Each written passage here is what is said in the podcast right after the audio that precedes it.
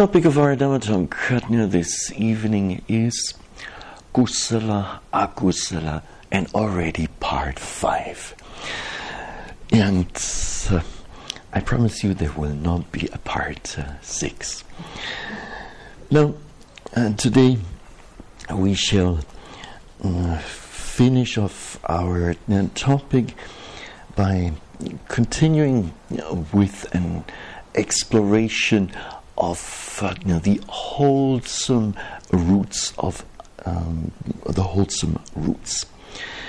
And during the previous talk, uh, the main topic was non-greed, alobha in the Pali scriptural language. Today, uh, just a few sen- sentences will be said on non-hatred, so adosa, and Satya Marcia uh, will elaborate on uh, this topic tomorrow. And Satya, the emphasis of our talk uh, tonight uh, will be on non delusion. An important aspect. Now, just Satya, to give you a few uh, synonyms uh, for uh, non hatred, namely that which at that time is hatelessness, being without hate, absence of ill will, being without ill will, non hatred, which is the root of meritoriousness. Atthasalini provides us uh, with the following definition for um, non hatred. It says, Goodwill is that which does not ruin one's own or another's bodily or mental happiness, worldly or future advantage, and good report. Modern terms for or, or qualities that come under non hatred are loving kindness, furthermore, forgiveness, harmlessness, gentleness, amity, and friendliness. You might remember the characteristic of uh, hatred. What was that? The mental factor of hatred and its characteristic. A person under the influence of hatred is still kind, friendly, behaves like. What's that? Wrathful. Wrathful, yes behaves in a, in a might behave in a savage manner, in a ferocious manner, and certainly the commentary uh, suggests or gives as an illustration like a poisonous snake that gets provoked. And so poisonous snakes, what do they usually do? If you think of cobras, they go after, they come after you, and if they can get you, they strike. That's it. So, in the case of non hatred, the characteristic is given as, and now that's obvious, a lack of ferocity, a lack of savageness, and as a second characteristic of non opposing like a gentle friend. Its function is to remove annoyance in the stream of consciousness, or the second function is to remove the fever in the mind that usually comes along with ill will, hatred. Its manifestation is uh, said to be agreeableness like the full moon non hatred comprises such positive virtues as loving kindness, gentleness, amity, and friendliness. So, non hatred is not just the absence of hatred, but rather the opposite of hatred. And certainly with this, it covers quite a range of fundamental qualities.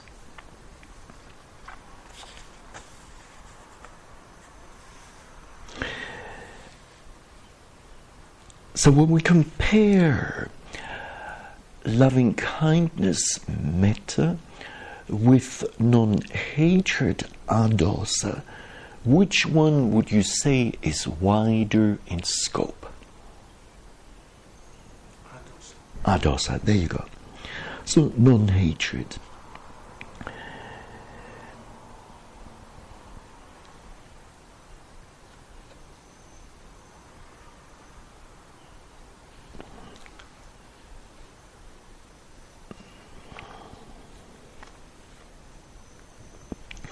When one deliberately radiates certain loving kindness you know, towards oneself and certain others, wishing may you know, such and such person be free from danger and enmity, be free from you know, mental suffering, from physical suffering, and look after himself or herself happily, then at that point, loving kindness would be there.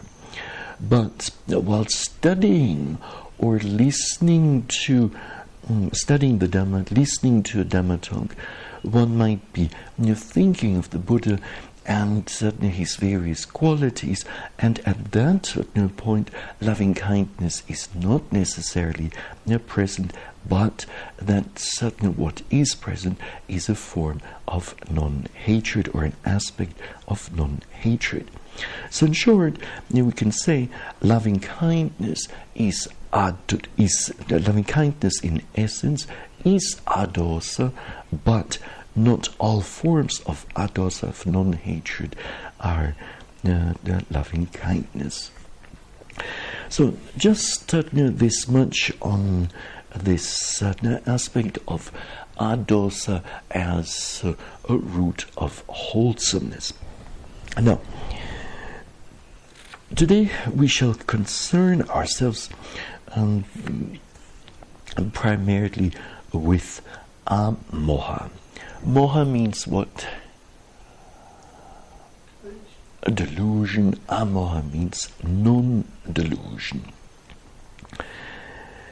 Now, what we shall do is first explore the question of how does one gain wisdom, and certainly then, secondly, what is wisdom? And in order to keep our exploration um, up to date, we shall take a look at some modern manifestations. Now,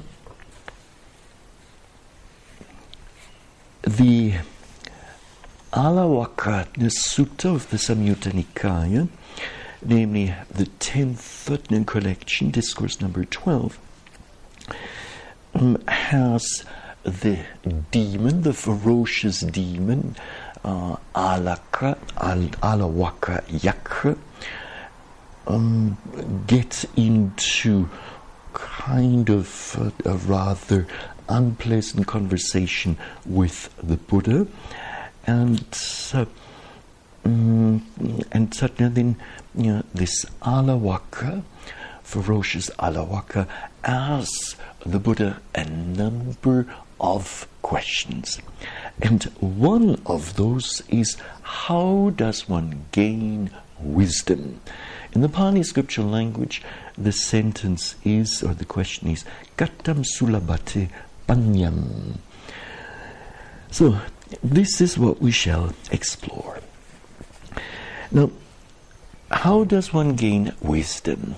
A couple of years after a, ret- a mountain hermitage retreat in New Mexico, I ended up uh, traveling from here to Los Angeles and certainly then spending some time with a Buddhist uh, scholar at one of uh, the universities in the greater Los Angeles area. A young man, I'm not quite sure whether he was a full professor or an assistant professor, but something like that.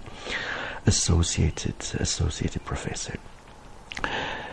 Mm, very friendly person, bright, and very much interested in the meditation practice. He himself was certainly meditating, and he raised the question in our modern times, modern society, is there any way or is there any shortcut to the realization of Nibbana? So, in other words, can we gain Nibbana in, uh, let's say, uh, maybe maximum two weeks, uh, uh, ideally in seven days? And so we discussed you know, this topic quite a bit, and he kept quizzing me uh, whether there was not just you know some way, some uh, need certain way need to avoid certain of these long time retreats, long term uh, retreats. So then, how does one gain wisdom? I've prepared a couple of questions for you. Does one gain uh, wisdom by taking an online course in insight knowledges? And certainly by aiming for a BA in jhanas or possibly an MA in the same topic, or maybe to take it really far, a PhD. Now, what would you think of this proposal? Possible or not possible?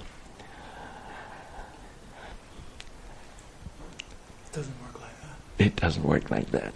You could still attend that or still you know, do the online course. You'll end up with a lot of theoretical knowledge, but certainly does that in that way, you know, do you actually gain wisdom? Would you say yes or no?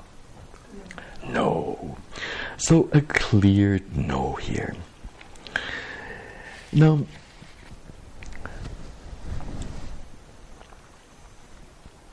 something that another approach uh, seems to be uh, spreading quite a bit.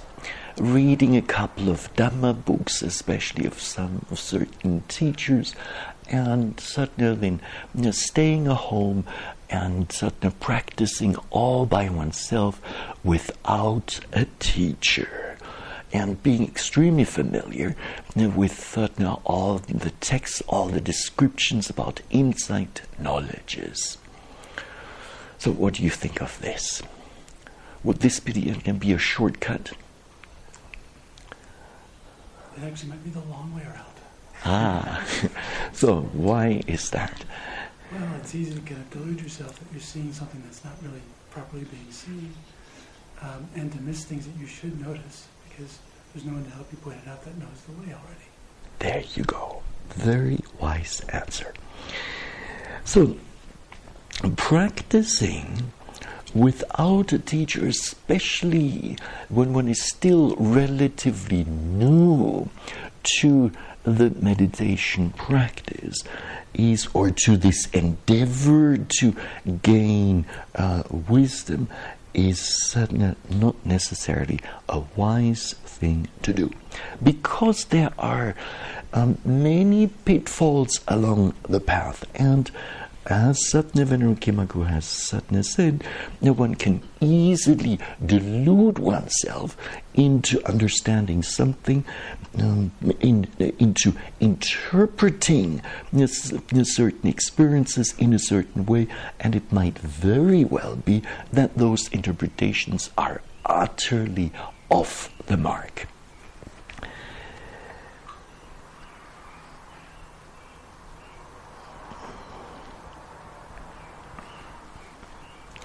Now, how do we gain wisdom? By maybe going into a forest, sitting close to a creek, and suddenly then hoping for an act of uh, an act of grace of a supreme being. That because with uh, this uh, grace of the supreme being, finally uh, the wisdom uh, then arises in the mind. What about this approach? Will this work? Good luck. so you're saying good luck. Now, you need to elaborate a little bit more why, why this is. Well, yeah, I, I sense a process of elimination that we're going through here, practicing uh, with a teacher and learning experientially about the, Dharma is my understanding of a way to actually uh, access some true insight. Uh-huh, so we have to do it ourselves. Yeah, unfortunately. unfortunately. it would be so nice if it would be otherwise. No. So that one doesn't work either. Would you have uh, any recommendations in terms of taking a shortcut? So you've been practicing so many uh, years already, most of you. So haven't um, haven't you had any uh, great idea of how to shorten all of this? Is there? The shortest way is to co- come on retreats as often as possible. Ah, there you go. yeah. So that is certainly correct. Now,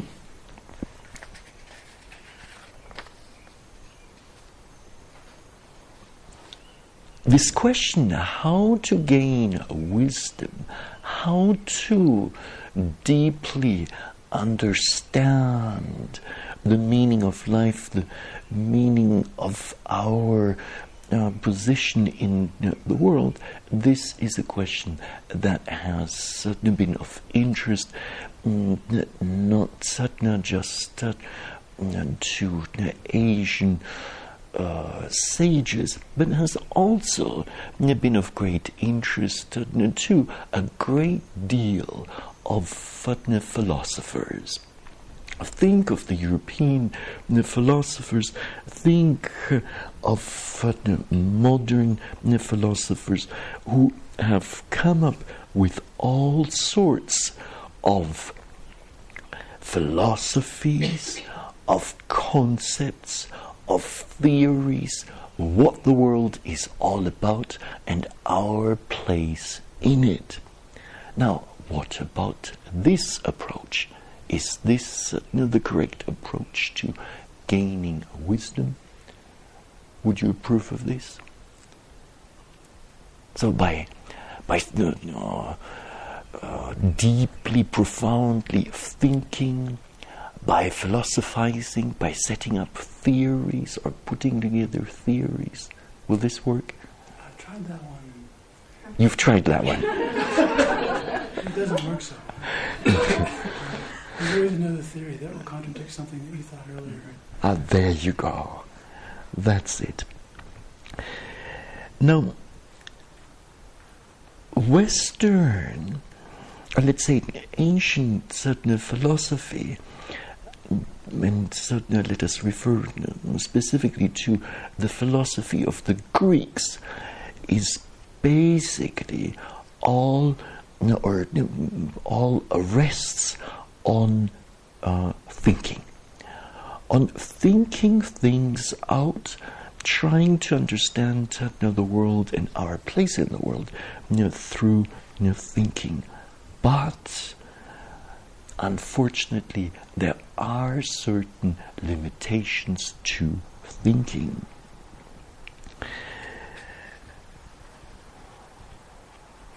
Now, what about reading, trying to gain wisdom through reading. So, having to attend a retreat and spending hours and hours in sitting meditation and walking meditation is pretty, uh, pretty you know, demanding. It's much easier to simply you know, stay home, relax, and uh, read you know, plenty of Dhamma books. So, is this going to help us to understand, for instance, anatta? Is this going to help us to understand? Uh, Nibbana? Would you say yes or no? Again, a no to this one. Now,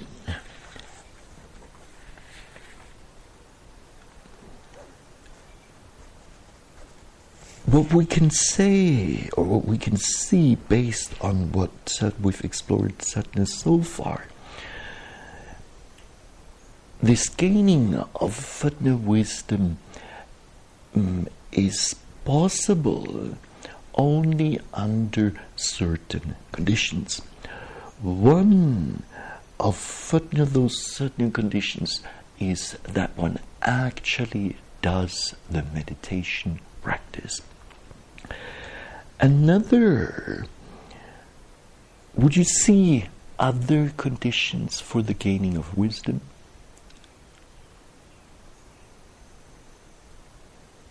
What else? It takes time. Uh, it takes time, so we need time. Yes. As we've seen early on, a teacher is required. Yes, and then. Um, I was going to say it's it's helpful to have at least some doctrinal background, so so you're not constantly misinterpreting your experience. Mm-hmm. To have some uh, theoretical background or understanding. Yes. Anything else?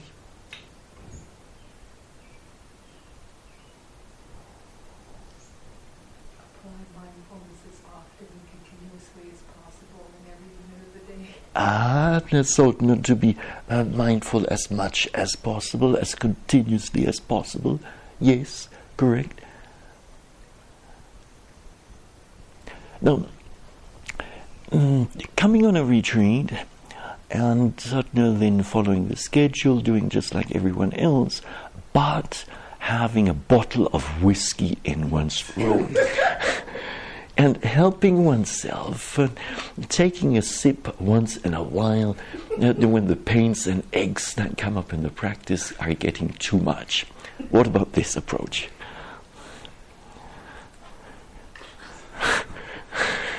That might not work so well. So so uh, you could include also the, the idea of uh, practicing sila. Ah, there you go. So, Sila is closely related to this gaining of wisdom. So it's not that certain wisdom arises somewhere in an uh, empty vacuum, but it arises within a certain context. And that context then consists of, as we've seen, actually doing the meditation practice under the guidance or with the uh, guidance of fitness some knowledgeable uh, teachers and Satna, then, as Deborah has Satna said, uh, continuous mindfulness needs to be there, and our practice needs to be established, profoundly established in uh, virtue, in virtuous conduct. Now, see, one of the very basic uh, aspects of Fatna mindfulness practice Satipatthana practice is the purification of the mind. So, how are we going to get at that purified state of mind if we're not properly established in virtue? And so, um, observing precepts that then help to cultivate our bodily as well as our verbal conduct are or is one way of contributing towards that uh, purification. Can you see, other, or do you see still other conditions that are necessary for the gaining of wisdom?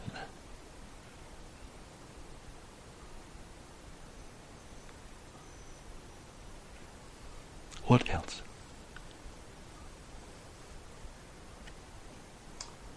Suitable health, suitable climate, suitable food. Yeah, good. And the various suitabilities. So, suitable, uh, suitable health and climate and certain food. hmm Anything else? Humbleness. What's that? Humbleness. Humility. Oh, humility. Humility, uh, yes, indeed. That's a good point. Jerry? direct experiences, Ah. experiences. That's an interesting point. So, direct experiences as opposed to, for instance, imagining uh, certain experiences or having certain concepts about what should be uh, happening in one's practice. There's a huge difference between what is actually happening and what one imagine might be imagining to uh, happen. And I was just going to say the support of the Sangha is helpful. Ah, there you go, another good certain point. And especially when, uh, let's say, one feels certain, somewhat certain weak, a bit tired, etc., to practice in a group on, of other or together uh, with other retreatants can be extremely supportive.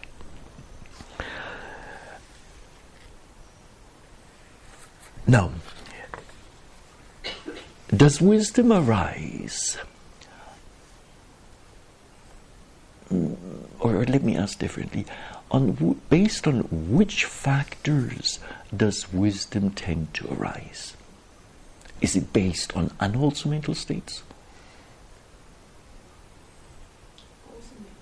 Wholesome mental states, correct? And so, uh, what other factors is certain no wisdom based on? Concentration. Ah, what about concentration? So, mindfulness is necessary, concentration is necessary. Those two prepare you know, the ground you know, for the arising of you know, wisdom.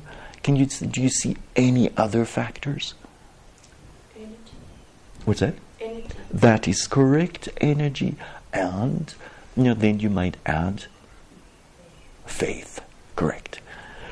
Faith or confidence or trust in the practice, in the teachings.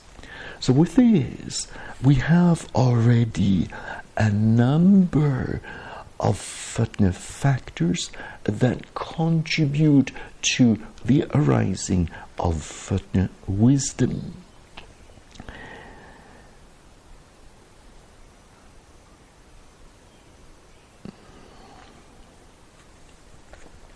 Now, let us briefly take a look what Satna the texts Satna say.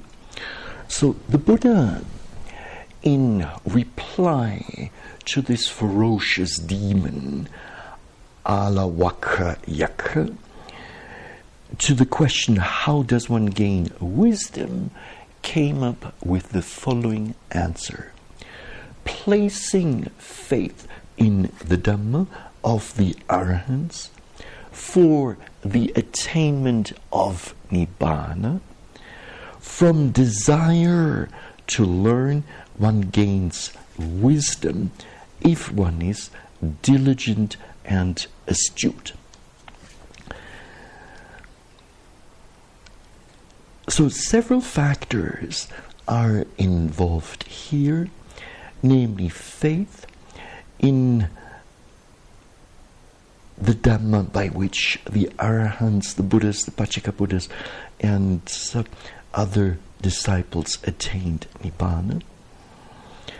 When faith is present, faith in the teachings, one is more likely to approach a teacher and lend the teacher an ear or two and hear the Dhamma. And upon hearing the Dhamma, hearing new our aspects that are new, that suddenly mm, mm, resonate with one's sudden being, with one's heart and mind, may then lead to a desire to learn the Dhamma, sususan, in the Pali scriptural language. This much is good, but not good enough. One also must be diligent in the sense of being constantly mindful and astute in distinguishing what is well spoken and what is badly spoken. That certainly is certainly the explanation given by the commentator.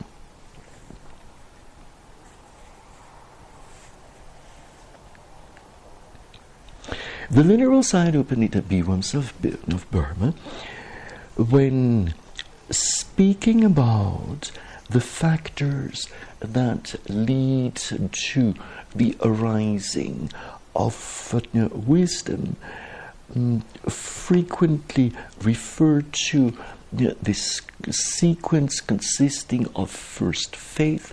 Out of faith arises a desire to study and, in, particular, to practice the Dhamma.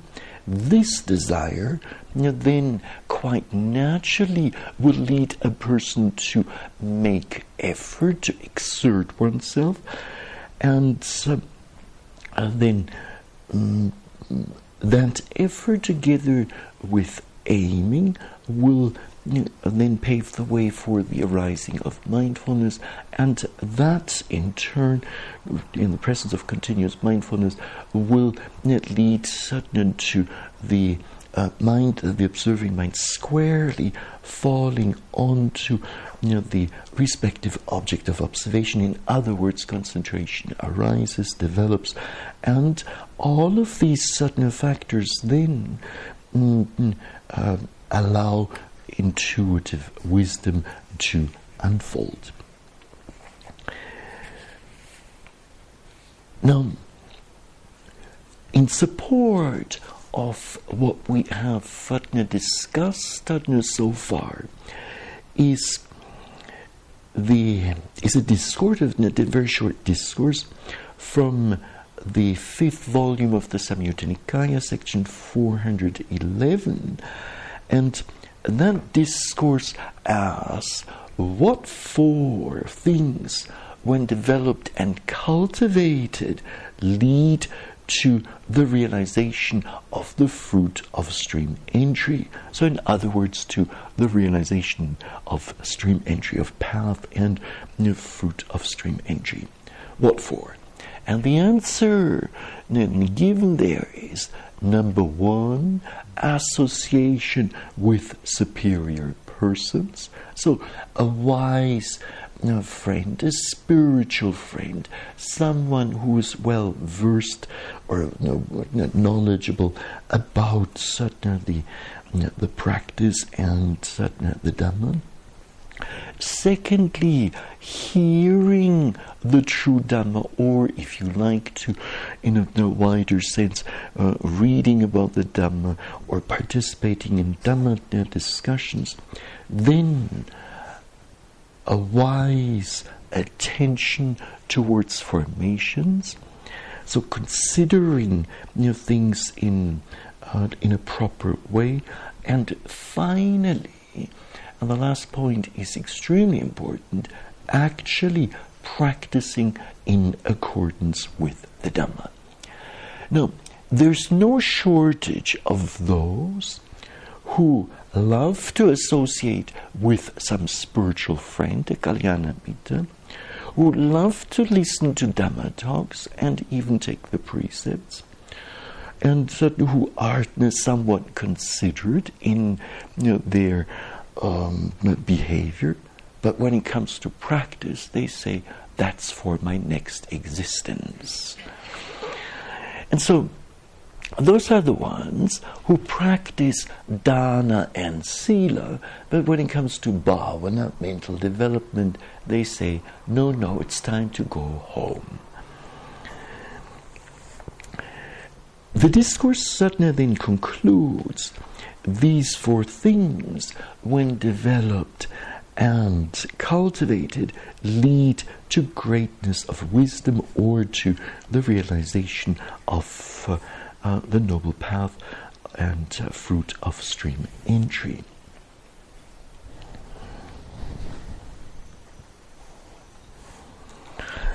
Now, there are other passages in the text certainly that highlight or that describe um, other sequences of uh, uh, factors that contribute you know, to the arising of uh, intuitive wisdom.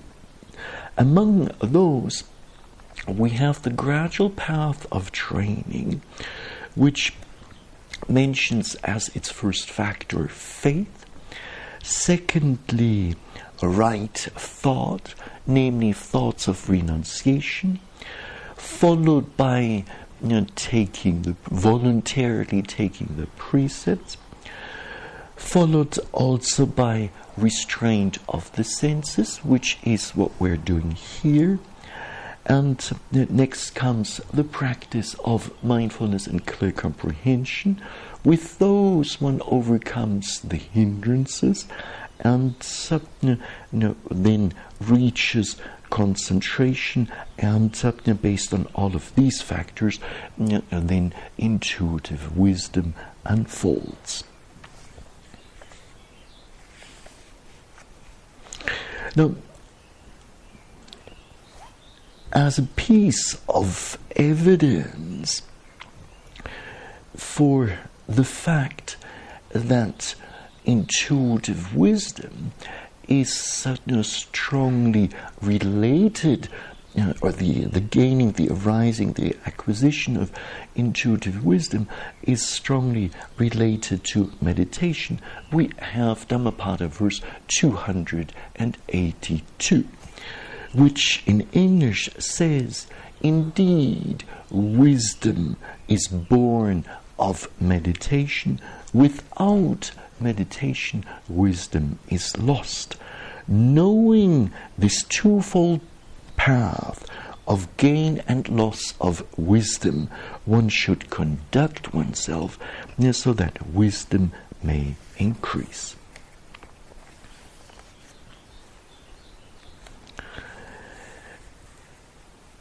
During the time of uh, the Buddha,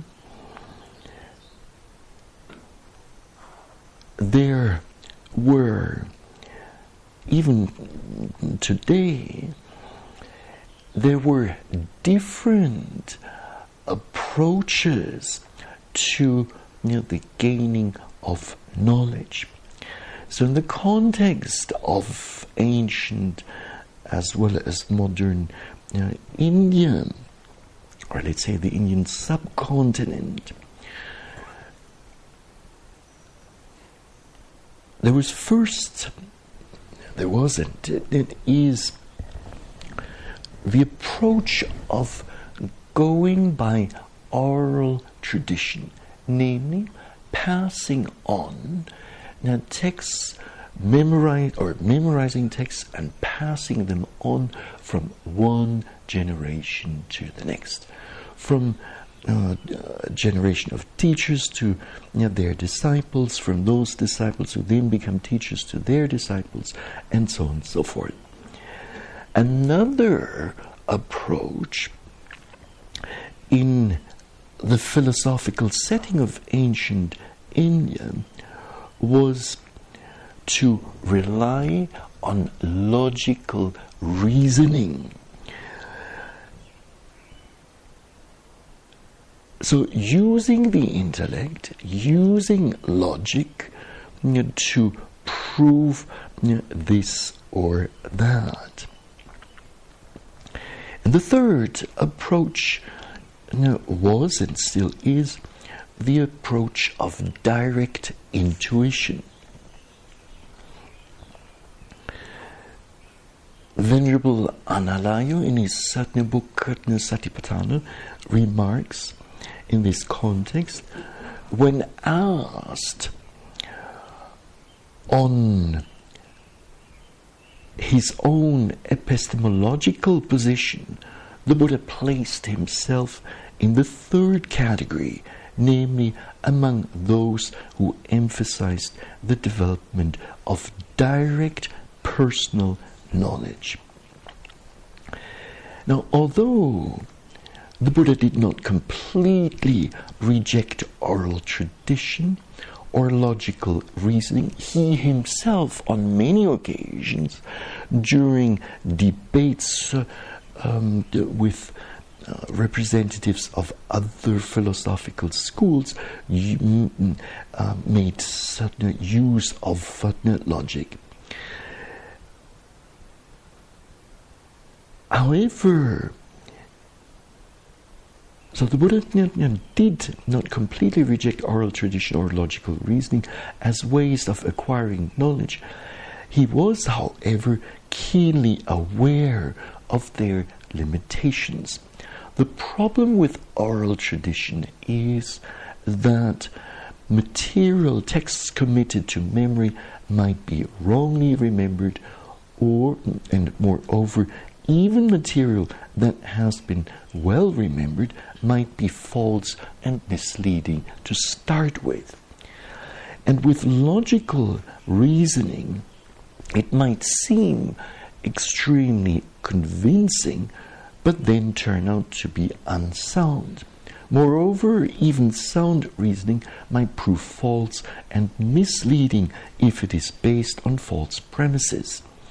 On the other hand, what has not been well remembered or what does not appear to be perfectly well reasoned might still turn out to be true.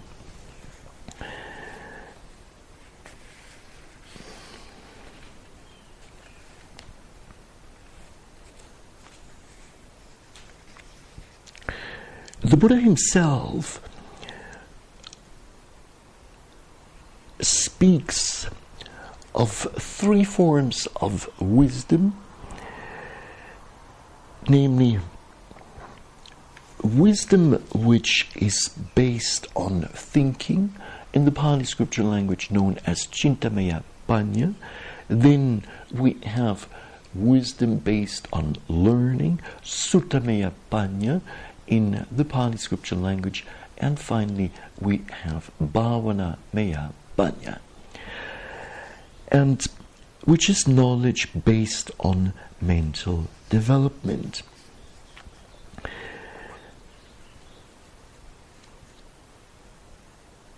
No doubt that thinking or through new thinking, much shortening has been achieved and can be achieved.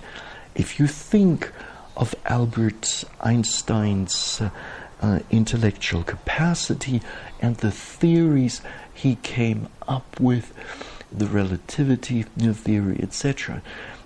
Theories that still nowadays are valid. It shows you the power of uh, this particular approach. But it is not through thinking that we understand anatta, let alone what nibbana is all about. The second approach of knowledge based on learning, so listening to discourses, reading books, and uh, participating in discussions and so on. All of this is great to increase our worldly knowledge. So we learn things that previously we haven't, we didn't know But with this kind of knowledge based on learning, again, it certainly will not help us, it will not serve us to clearly discern the true nature of formations. And it is, it is only the third approach of footnote knowledge based on mental development that leads to knowledge. And here, by knowledge, we do not mean mm, mm, mm intellectual uh, type of uh, thinking or knowledge based on uh, learning, nor some traditional knowledge about sudden weather formations and the cycles of agriculture and whatnot, but rather we mean intuitive knowledge.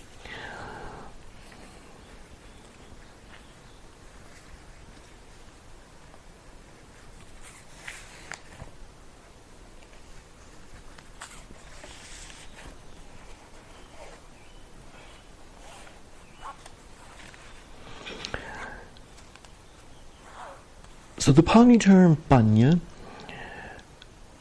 derives from the verbal root jnya to know and the prefix pa and certainly its verbal form comes as pajanati, namely he or she knows.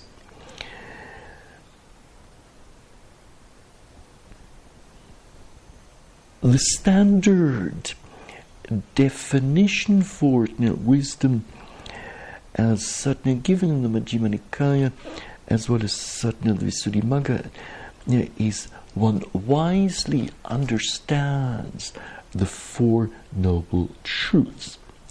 One wisely understands this is suffering, this is certainly the origin of suffering, this is the cessation of suffering and the path leading to the cessation of suffering. Now, when it comes to this definition, one experiences a little bit of uh, a few pains and aches in the body, a few mental, difficult mental states, and then uh, one can say, well, uh, now I know the first noble truth. And when attachment to some a pleasant experience that is there, one might say, okay, now I understand the second noble truth. And certainly then, in terms of the third noble truth, is it that easily accessible? What would you say? Just by thinking? No. It's not. Nor is the fourth noble truth of you the path leading to the cessation of suffering. These things have to be experienced by oneself. And there's no way around it through thinking or logical know, reasoning or whatever else it might be.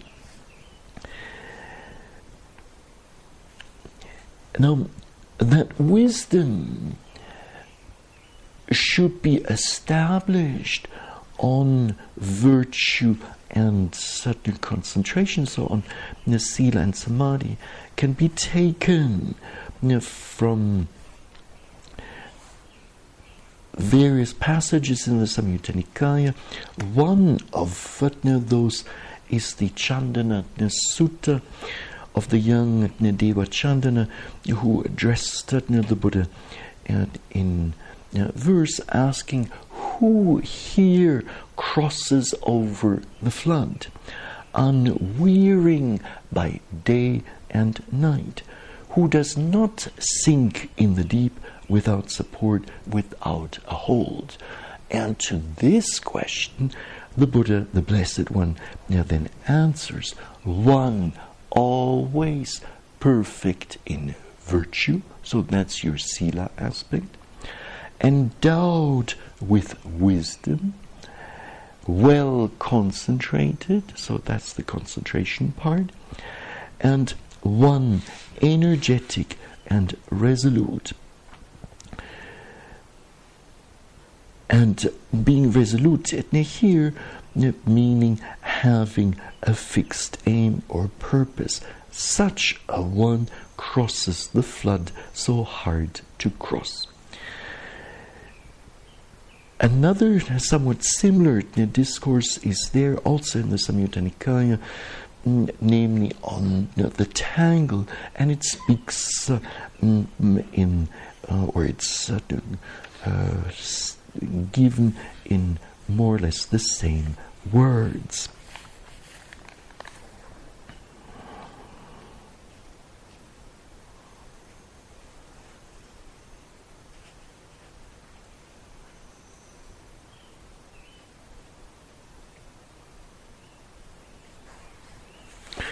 So, when you think of intuitive wisdom, which words come to your mind? What to you represents intuitive wisdom? This particular quality. Direct experience. Direct experience, yes. What else?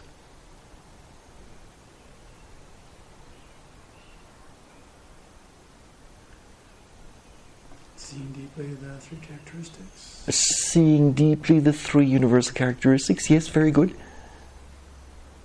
And Jan? Um, it, internal knowing. Internal knowing, yes.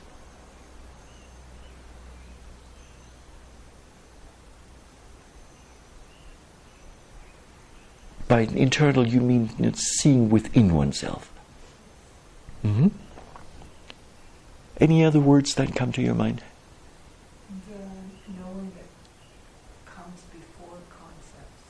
Ah, knowing that becomes that comes before concepts. Yes, good.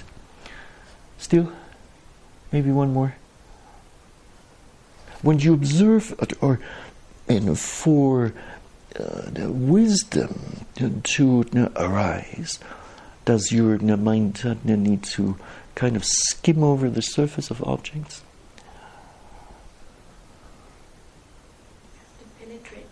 It has to penetrate objects.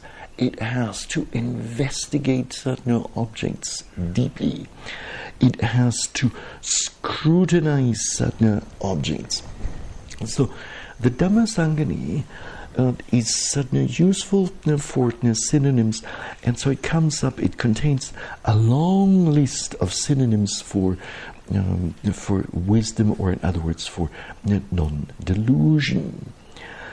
And among those, we have a thorough understanding of something, then scrutiny of impermanence, uh, so impermanence, unsatisfactoriness, and so on, then investigative knowledge of the Dhamma, and uh, this certainly refers to the Four Noble Truths, discriminative knowledge, but it's not in the form that one discriminates against others, but uh, discriminating uh, between one object and another and seeing, you know, seeing differences.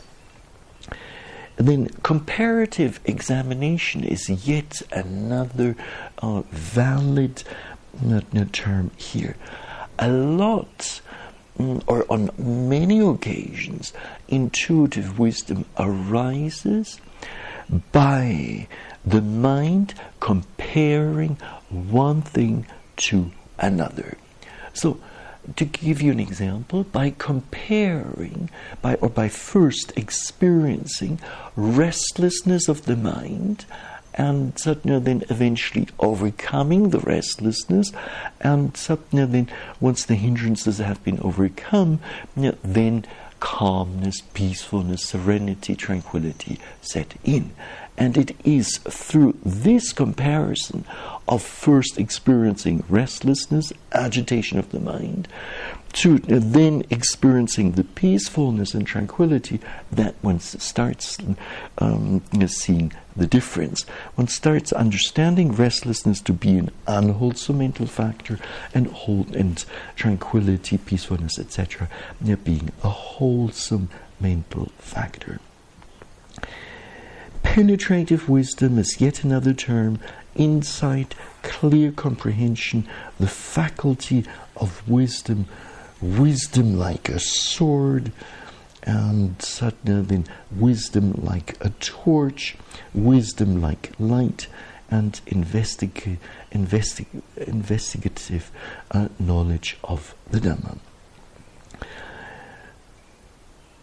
So we have terms like, mm, uh, well, we have wisdom, we have insight knowledge, we have non delusion, investigation of states, that would be a particular uh, one of the of the enlightenment factors, the second one, and know, there's still another term, namely right view. Now, just briefly,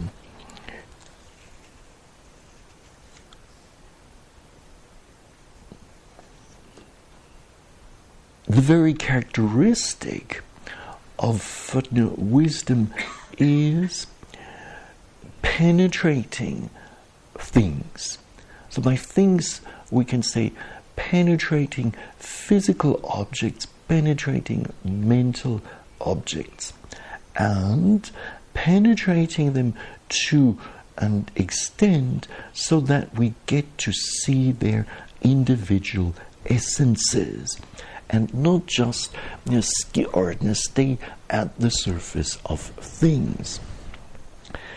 Now, to give you an example, a negative example you know, for um, uh, this characteristic here. So, lacking you know, penetration. When a retreatant comes for an interview and then you know, the teacher asks, well, you know, uh, today what was your rising and falling like? And the retreater replies, well, the rising, when the rising, uh, when the rising occurred, when the rising of the abdomen took place, it was rising. When the falling movement of the abdomen took place, there was the falling of the abdomen. And then the next day, again the same answer. A third day, same answer. Would you say such a retreat is uh, you know, deeply penetrating the rise and fall? Probably not. Probably there is much more to be seen. And so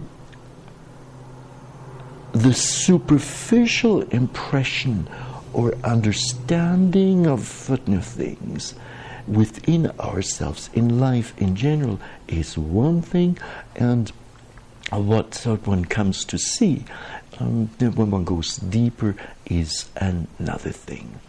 It's kind of like mm, physicists maybe two, three, thousand years ago, looking at certain the material world still in a, a very simple manner and you know, then only understanding the most basic principles of physics. But nowadays we have atomic uh, uh, physics, and with this, the nature of matter is understood in extremely profound ways. So it's the same thing with wisdom. Now, the Visuddhimagga gives a second characteristic for amoha, namely non delusion. It says the sure penetration, like mm, the penetration of an arrow shot by a skillful archer. Now,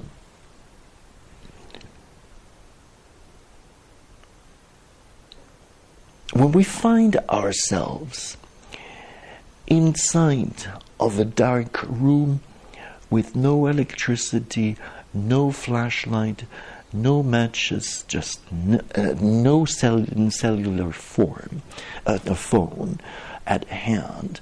So we're inside this dark room, and uh, no, we simply don't know what is in that room.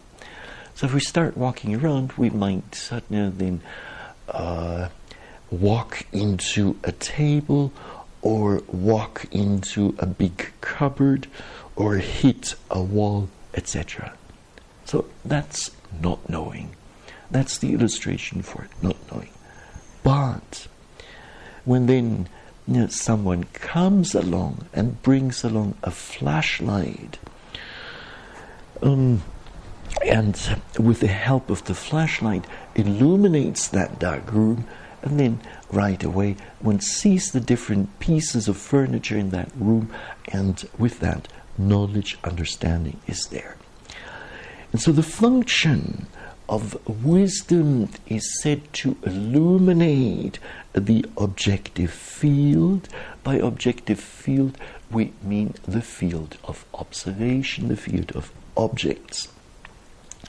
So when wisdom comes, it brings uh, when the sorry, when the light of wisdom comes, it dispels the darkness of uh, delusion. As in terms of uh, the manifestation of non delusion, this is given as non bewilderment. One is no longer confused about the true nature of an, um, of an object.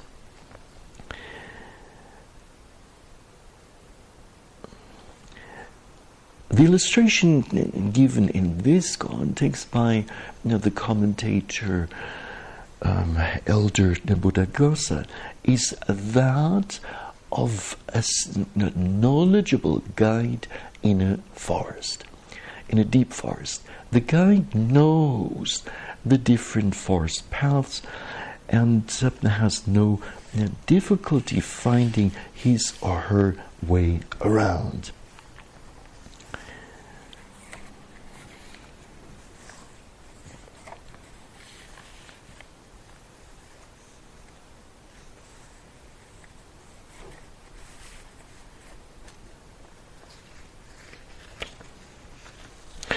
Now,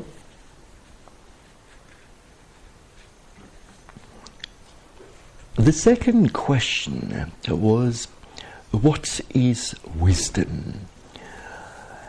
And what we've seen so far, one form, one thing that is not wisdom, is simply to imagine what might be going on in the body or in the mind.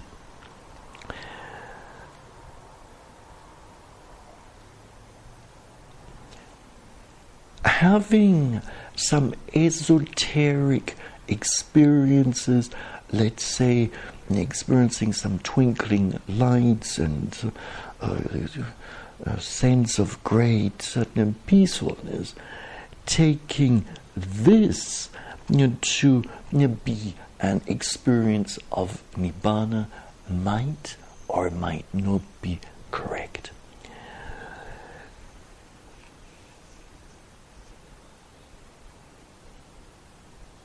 So, wisdom is not necessarily identical with some esoteric, uh, far out certain experiences, but rather it is about, in a, a gradual manner, step by step, exploring what is actually happening.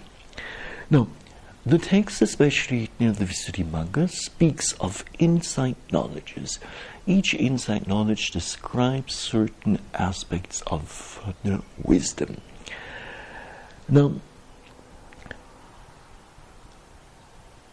would you say that wisdom is, especially under uh, modern or under the uh, in the context of um, time pressure, so we don't have much time for a retreat, and uh, then one uh, thinks, well, you know, this is taking forever. Let me skip five insight knowledges and uh, then, you know, then take it you know, from, from the sixth insight knowledge onwards. Would that work? Jumping from one to from insight knowledge number one to number six will be that's not going to work because the unfolding of wisdom is actually something really systematic. One uh, understanding, one level of understanding, one piece of understanding that has been gained is basically the building block for the next uh, form or level of you know, insight knowledge you know, to arise. And the first two taken together are then the building blocks for the arising of the next insight knowledge, and so on and so forth. There is no, um, there's nothing like a great leap or like a frog uh, leaping from uh, one uh, one place to another.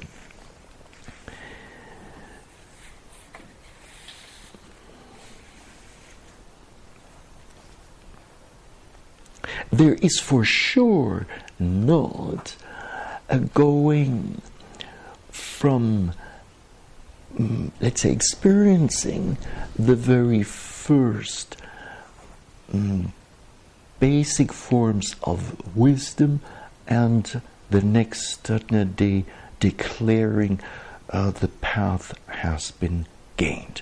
The noble path has been gained. There is no such thing.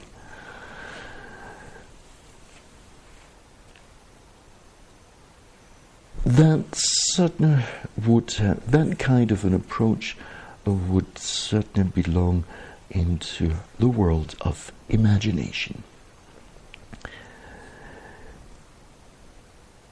The Buddha clearly distinguishes when it comes to new wisdom between a mundane form of wisdom and such the supramundane form of wisdom. The mundane form of wisdom covers all those states of consciousness and mental factors arising in a worldling. Sorry, so someone who has not yet gained the Dhamma, as well as in a noble person, which are not associated with the supramundane path and uh, fruition, knowledges of stream entry, once return, and so on. On the other hand, we have what is referred to as supramundane, lokuttara in Pali, mundane is lokiya, and that then the supramundane is a term for the four noble path knowledges and fruition knowledges, and then taking nibbana as the ninth. Hence, certain of the texts speak of the nine supramundane things, Nawa Lokuttara Dhamma in the Pali scriptural language.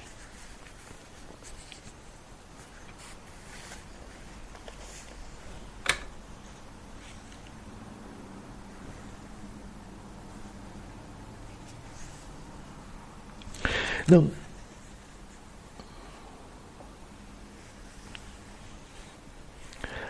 maybe to highlight one more point, one or two more points, and then we're done for today. Mm, this connection between wisdom and virtue or ethical conduct. The Buddha observes that there is a mutual relationship between wisdom and the moral quality that is cultivated in a person. Where there is wisdom, there is virtue, and where there is virtue, there is wisdom. According to know, the Buddha, ethical conduct is purified by wisdom, and wisdom is purified by ethical conduct.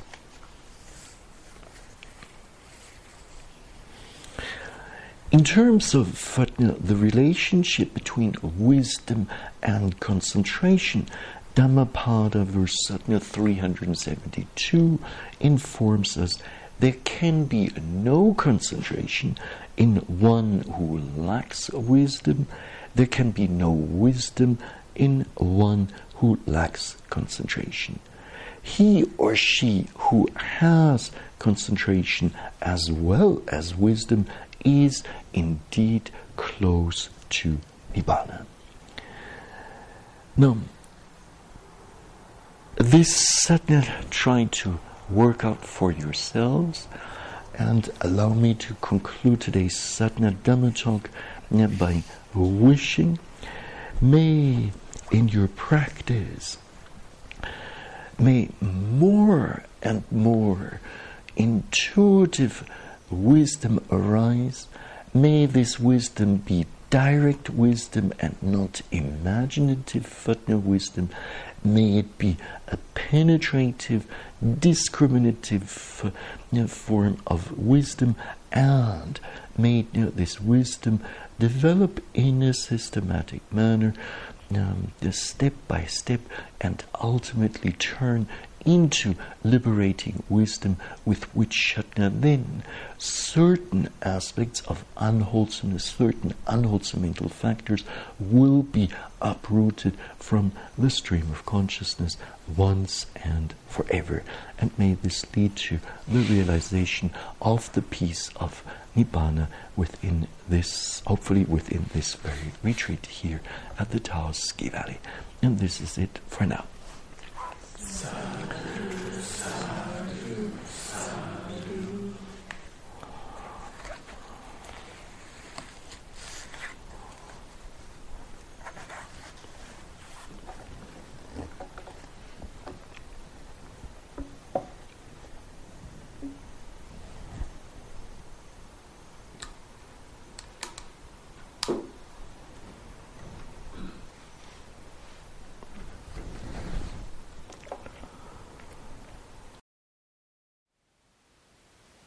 Thank you for listening. To learn how you can support the teachers and Dharma Seed, please visit dharmaseed.org slash donate.